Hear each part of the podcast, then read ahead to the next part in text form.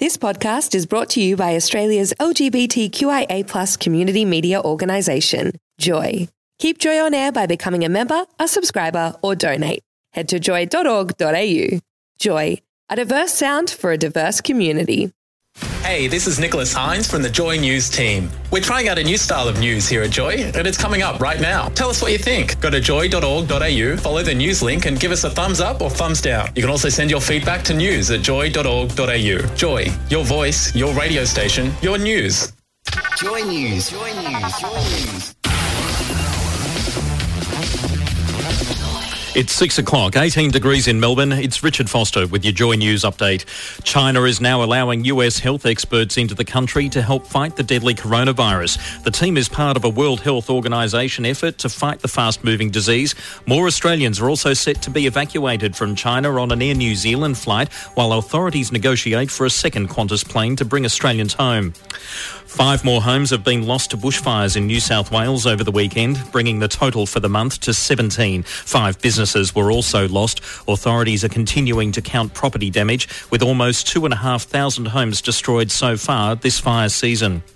Killers of convict- uh, killers rather convicted of manslaughter could face tougher sentences of up to 25 years jail. The Andrews government is bringing in new laws increasing the maximum sentence from the current 20 years and introducing a new offence to cover manslaughter using a firearm. Canberra has seen a busy day with Barnaby Joyce losing his bid to return to his old job as leader of the Nationals Party. Michael McCormack remains Nationals leader and Deputy Prime Minister. The Greens Party has also had a change of leadership, with Adam Bandt being elected its new leader after the shock resignation of Richard Di Natale.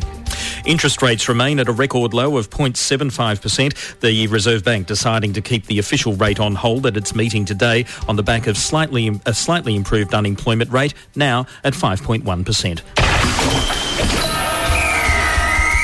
Updating sport just days out from the 2020 AFLW season, North Melbourne have been installed as overwhelming favourites to break through for a maiden premiership. The Kangaroos were tipped by eight of the 14 club presidents to make this year's grand final in just their second season in the competition.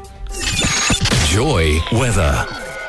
Down to 11 degrees overnight, a mostly sunny day, and 22 tomorrow. On Thursday, partly cloudy and 27. Now in Melbourne, it's 18 degrees. That's the news at 6. I'll be back with your next Joy News update at 6.30. Thanks for listening to another Joy podcast brought to you by Australia's LGBTQIA plus community media organisation, Joy. Help keep Joy on air. Head to joy.org.au.